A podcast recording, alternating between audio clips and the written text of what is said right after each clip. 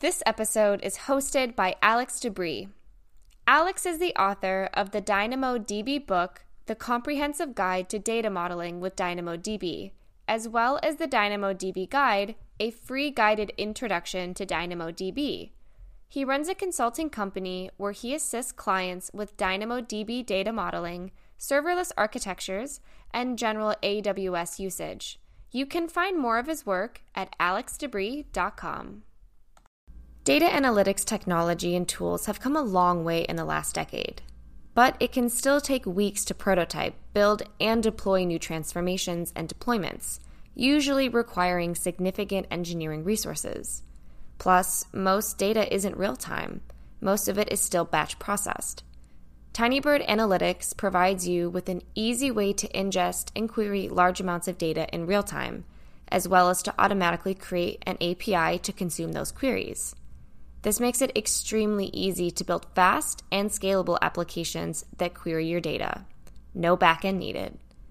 In this episode, we interview George Sancha, founder and CEO at Tinybird. Jorge Sancha, welcome to Software Engineering Daily.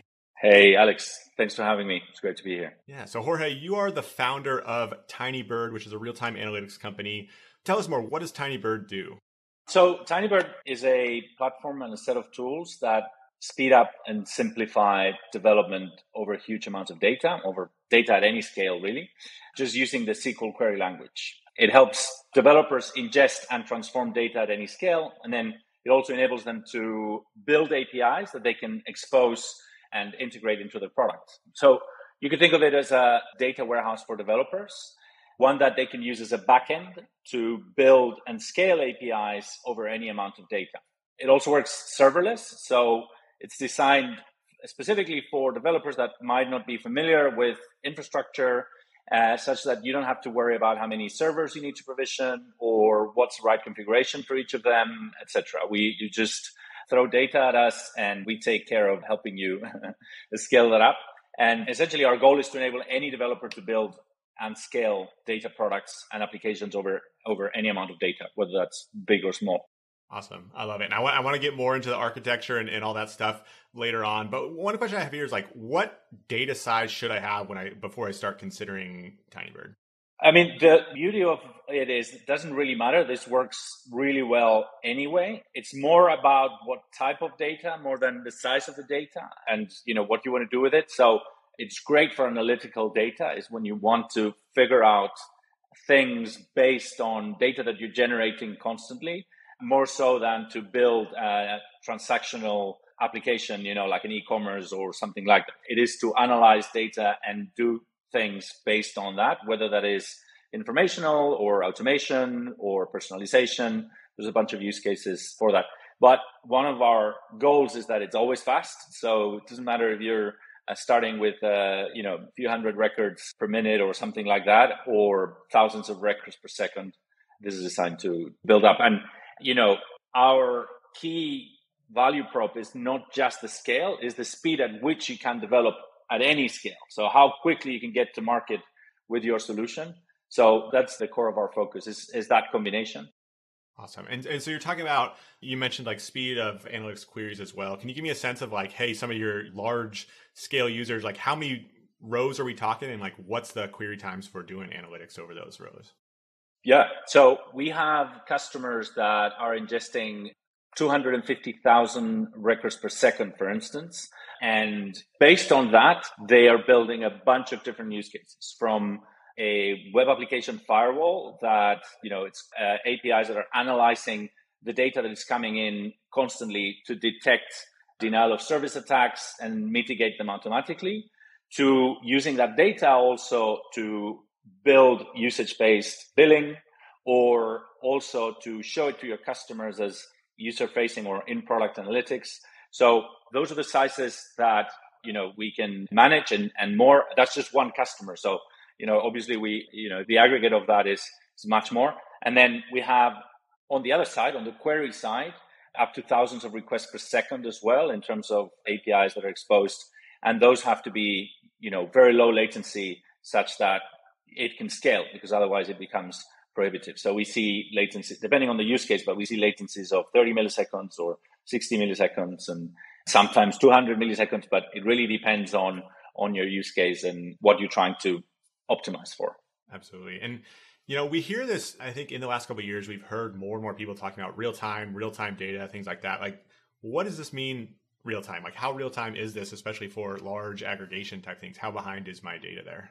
This is really interesting. And this is something that we've been finding a lot in conversation since we started. A lot of people hear real time and immediately disconnect from the conversation because, you know, what does it really mean real time? Where is the line that divides real time from not real time?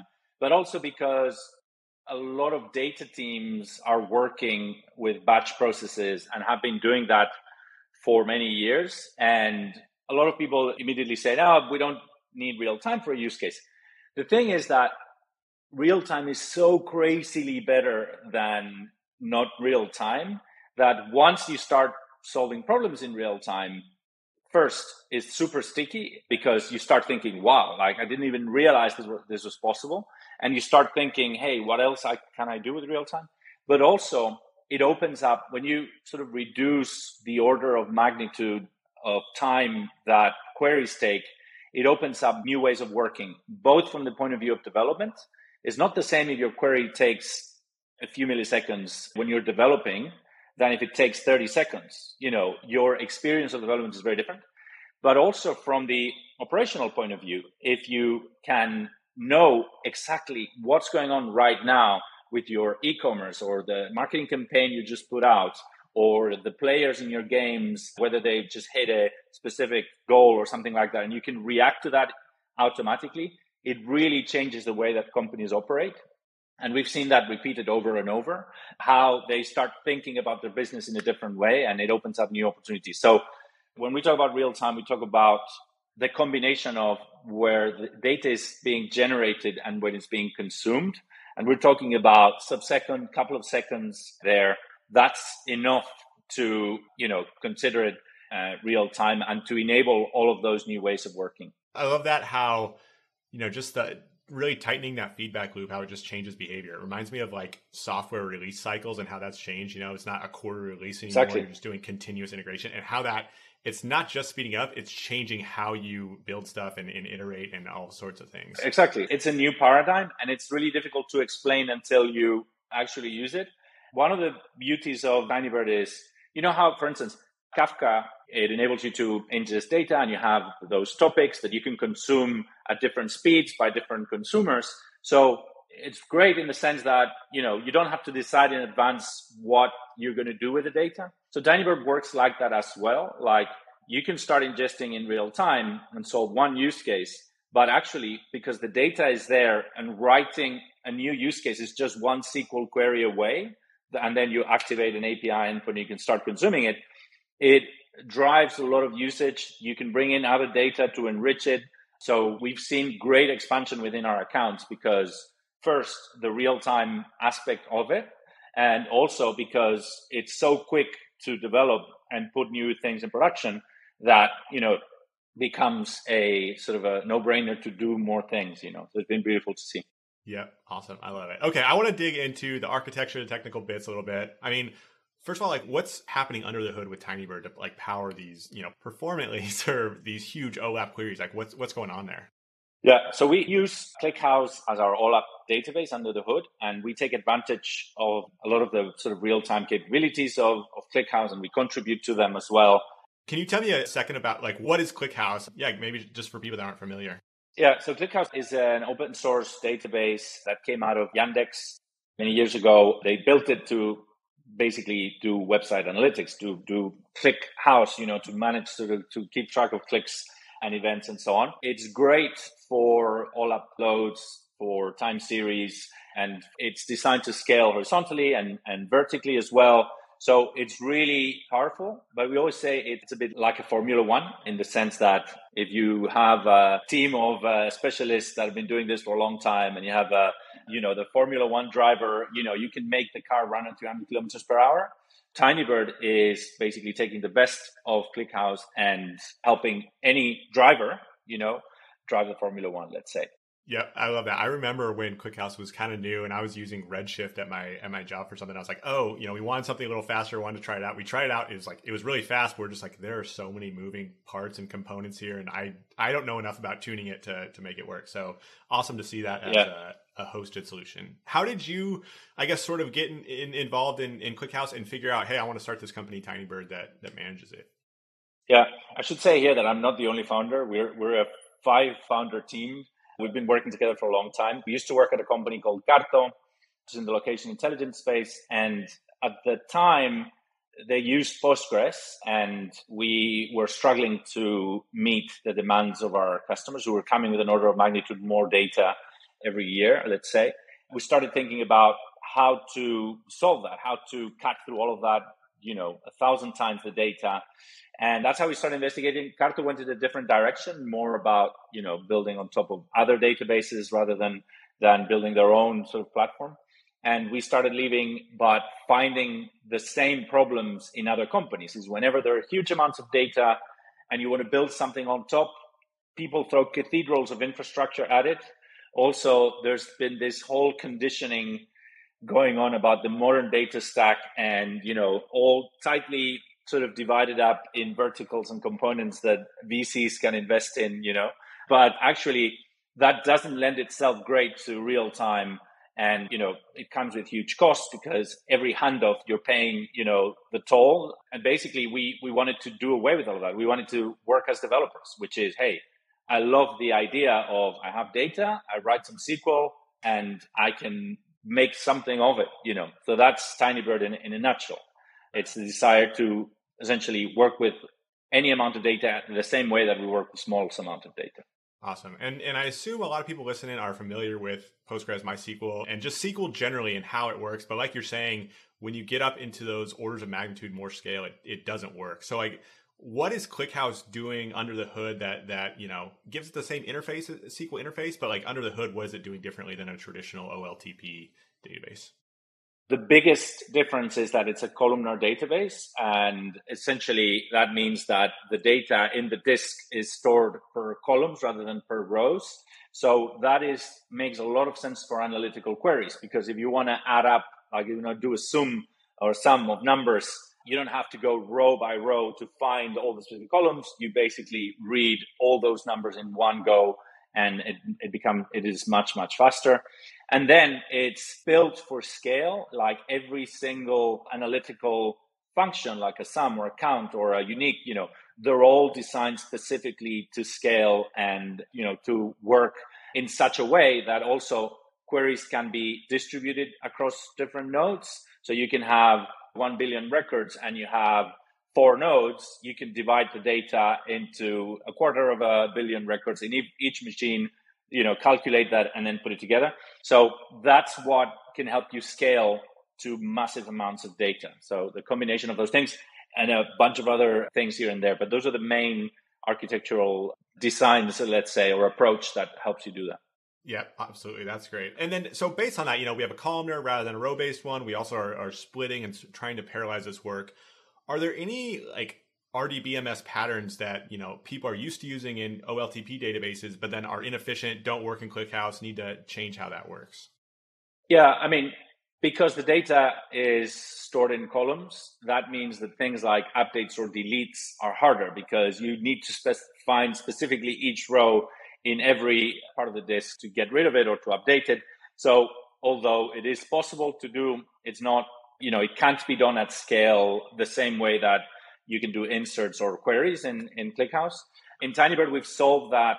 We've added a sort of a layer on top of ClickHouse through the product that enables you to do large replace, replacements and deletes more from the point of view of mistakes are made often like i've been ingesting the wrong data i want to replace all of this data and so, so that's very easy to do in tinybird and then from the point of view of designs and sort of the difference between RD, rdbms things like that are trivial or part of the normal way of working, like doing upserts, for instance, you know, and or duplicating stuff, that's not trivial to do in ClickHouse. There are, depending on the use case, you might want to do different. It's possible, but you have to solve it at query time more often than not. It has some ways of doing it, but it's it doesn't guarantee the duplication. So we help a lot of our customers to find the right strategy depending on on the right sort of on the volumes and, and the use case. Also, I know like a lot of OLTP people, they're like, hey, if I need an access pattern that I want to make faster, I add an index, things like that. I mean, does ClickHouse Tinybird, does it have the notion of indexes? And if so, why not?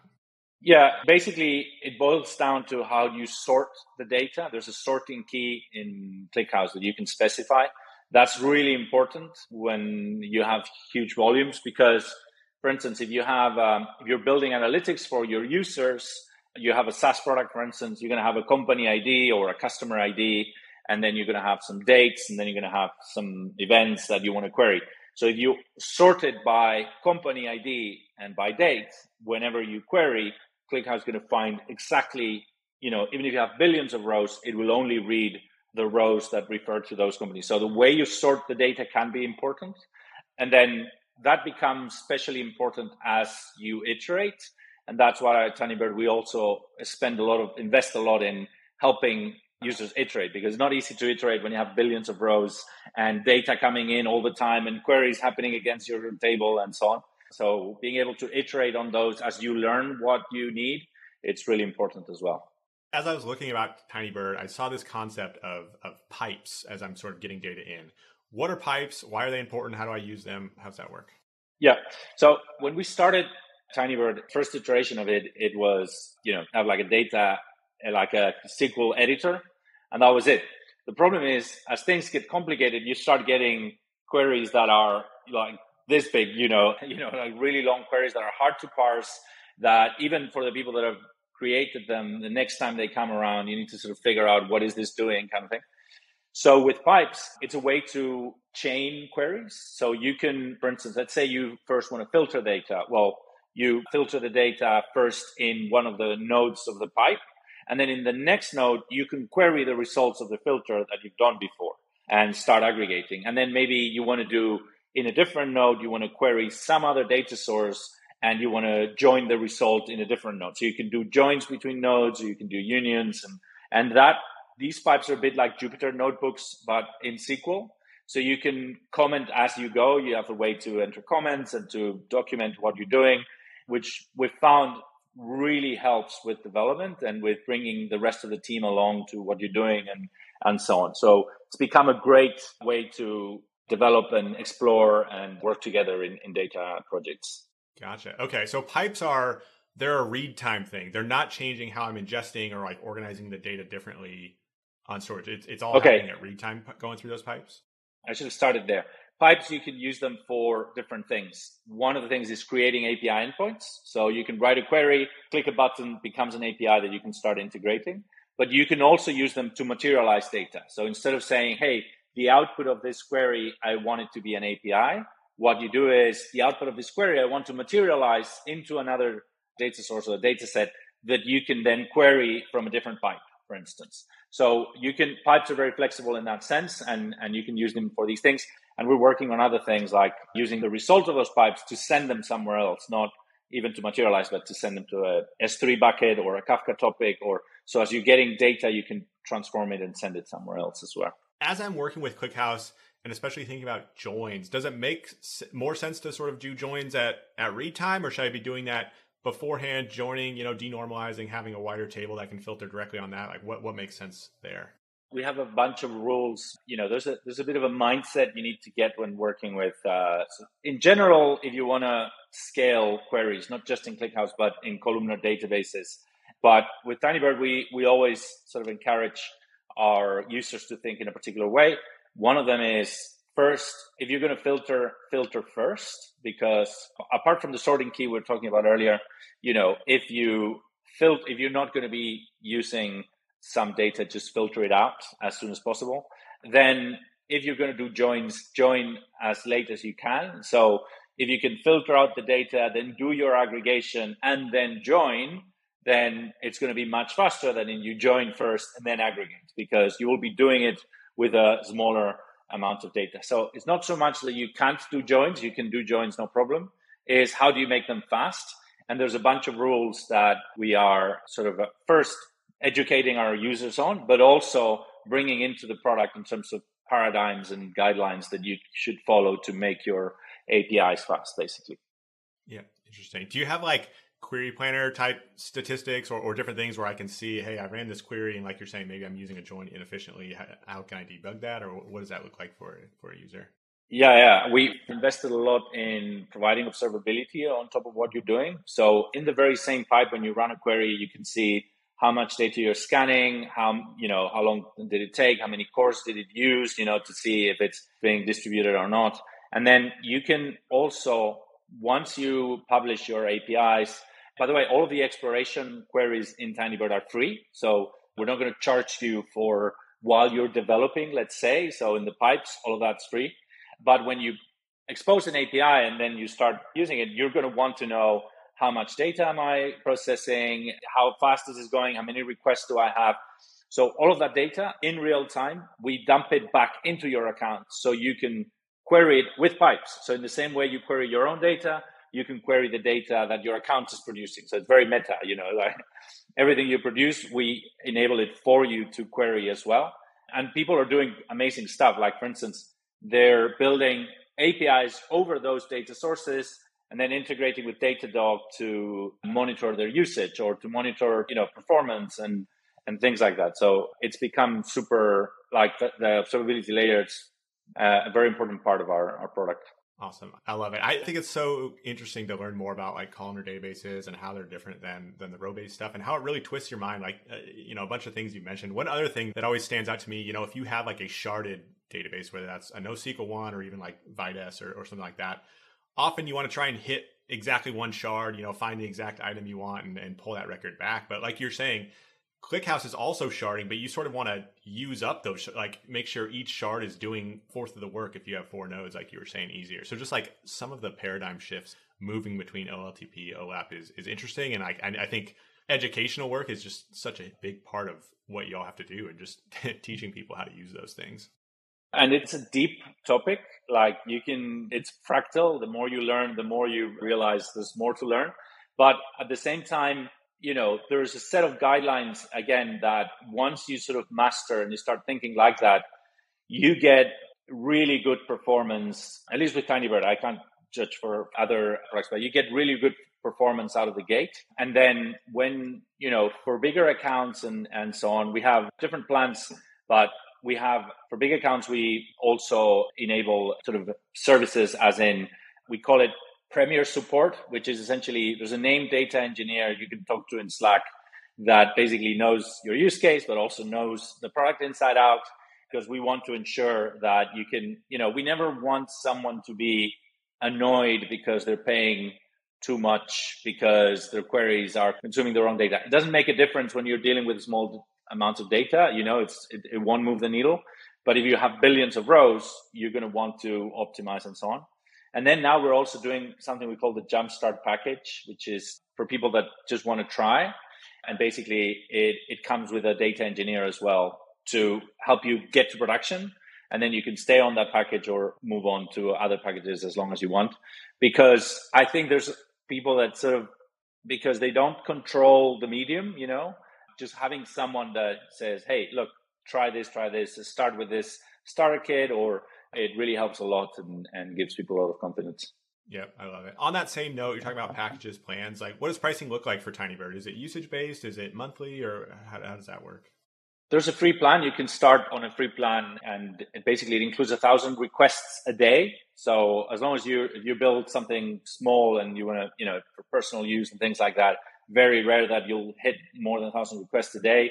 And then if you want to remove the limits, basically you put your credit card in and then we charge by two levers, let's say. One is process data, which means how much data you're scanning or writing, and also storage, although storage is something that over time normally is the smaller part of the bill, let's say, but we're sort of working towards trying to remove that uh, entirely to make it as storage as cheap as possible so that you know you only have to think about what is it you're building how much you're using the system really and in terms of architecture, I mean, is this a is it like a multi-tenant system that you're running? Are, are people running on shared machines? Or are you, if someone provisions a new instance of Tinybird, you're going to set up, you know, four nodes somewhere for them and they're just for them? What's that look like? We have multi-tenant infrastructure out of the gate. So if you sign up, you're in multi-tenant infrastructure. But then for bigger deals, let's say, or sort of a enterprise deals, then we have a lot of dedicated infrastructure provisioned, but it is completely transparent to you as in you don't have to do anything. You basically, as part of the, of becoming one of those customers, you go into dedicated infrastructure and then you're only sharing, let's say, the first, the front end, let's say, and then everything else, it's your database resources and such that you know that you don't have noisy neighbors or anything like that. Yeah, absolutely. You know, as a developer, I love the trend towards more like fully managed databases and stuff. And it's great. And you've been doing this now at a, a couple companies, both Carto and, and here. What's hard about running a managed database solution? You know, under the hood, like what what are the difficult parts that you've sort of learned? The first two things that come to mind are first that when you put a you know platform out there with a set of APIs and a database and tell people, hey, use it however you want, people do the craziest things, you know. So you know, and use it in ways that you didn't even imagine, you know, it could be used. So that generates a lot of tension because suddenly you had designed your architecture thinking of certain use cases and suddenly you're hitting limits and problems that you hadn't sort of designed for. And that's constant. That happened sort of the first day we had a customer and continues to happen to this day because the more customers you have, the more things they'll try to do and more pressure it'll bring to bear, let's say. So that's something you sort of have to manage and, and sort of start to put rails for people to try to, uh, you know, go through without losing the flexibility that we want to provide. So certain limits and certain type of operations to ensure that, you know, things remain within reason and so on. The other part also is like, there's a part of the market that is, as, as you were saying, like you're excited about things becoming fully managed and serverless and so on. And there's a whole, we see a big trend in that direction. But some companies, and for policy reasons and for, you know, they want to have it sort of hosted and so on. So that's things we also, from a go to market point of view, we come across. But anyway, it's all part of, it's not that we didn't expect this, but we knew it from Carto, the same, same problems. But that is something you have to also think through and what's your strategy there and and so on. So th- those are the things that that come to mind. Yeah, awesome. We talked a lot about ingesting data, querying data, things like that. Where does the data come from? Like, how do people get data into you? I imagine they're just not hitting it in API one by one with 250,000, you know, rows a second. So how do they get that data to Tinybird? You'd be surprised, but uh, well, for streaming data, the way we started was with CSVs. We had an API when you would send a CSV. That was like three years ago.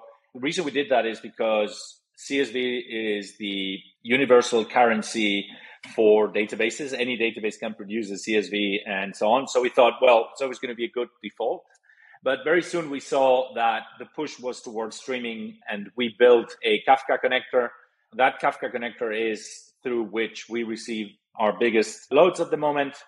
But also we found that there are people that don't just, they don't want to go through the hassle of either hosting Kafka or have the added expense of hosting the Kafka somewhere else.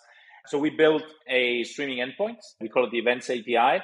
And essentially, it's an endpoint that you can send one or more NDJSON objects in every request. So you can send maybe 2000 objects every request or one every request, however your use case is.